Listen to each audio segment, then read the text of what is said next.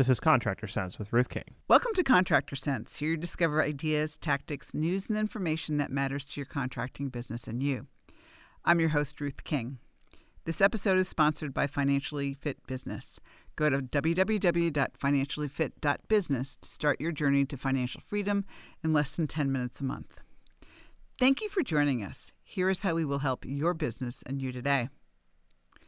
If you start complaining about X, remember that there are a lot of people who've survived much worse and have a lot less.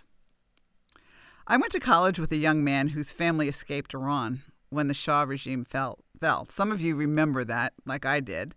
Well, they escaped. They were terrified, basically with the clothes on their back. They made it to London and rebuilt their lives. So, anytime one of my fellow college students started complaining, his comment was, "You don't know how good you really have it." And he was right. He'd lived the horror stories. Here's another story, one that I've told in the past. Imagine a 17-year-old girl who's just been forced out of her home because the enemy has burned her house and the rest of her town to the ground. She escapes to the United States alone. All of her possessions are in a trunk, a mere 22 inches wide, 40 inches long, and 23 inches tall. She lands in New York at Ellis Island in 1917 as World War I rages through Europe. She finds a cousin and lives there for a while and rebuilds her life. Who is this probably really scared yet really brave 17-year-old? My grandmother. I have her trunk sitting right by my front door in my home. It is a reminder of how little she had to start with and how much I have in comparison. Anytime I start feeling bad and complaining, I look at that trunk. I really give thanks that my grandmother was brave enough to face a new life and a new world and a new language, and appreciate the foundation she gave us. This Thursday in the United States is Thanksgiving Day. Other countries celebrate Thanksgiving Day on different days. However, there usually is a day to give thanks and celebrate what we have. So, what are you thankful for? As 2023 winds down, it's really natural to think about the past year. What has worked?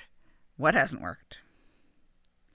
Thanksgiving Day, whatever day you celebrate, is a day to reflect and really give thanks to those who have helped us and supported us through our lives and businesses.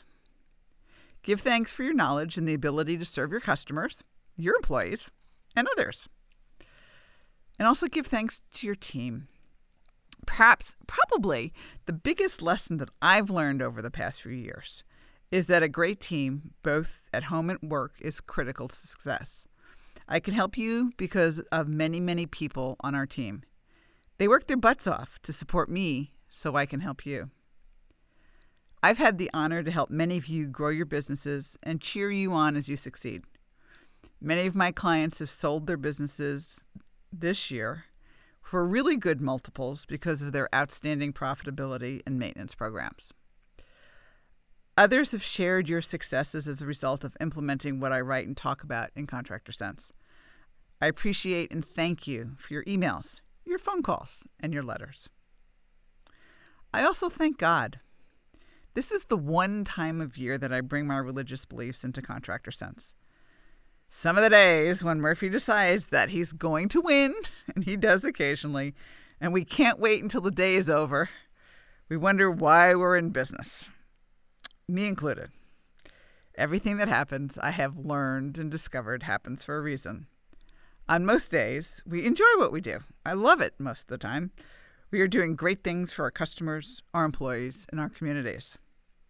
So feel good about it and give thanks to God for all He has given us, the good, the challenging, and the ability to learn and grow from the trials and tribulations we experience personally and professionally.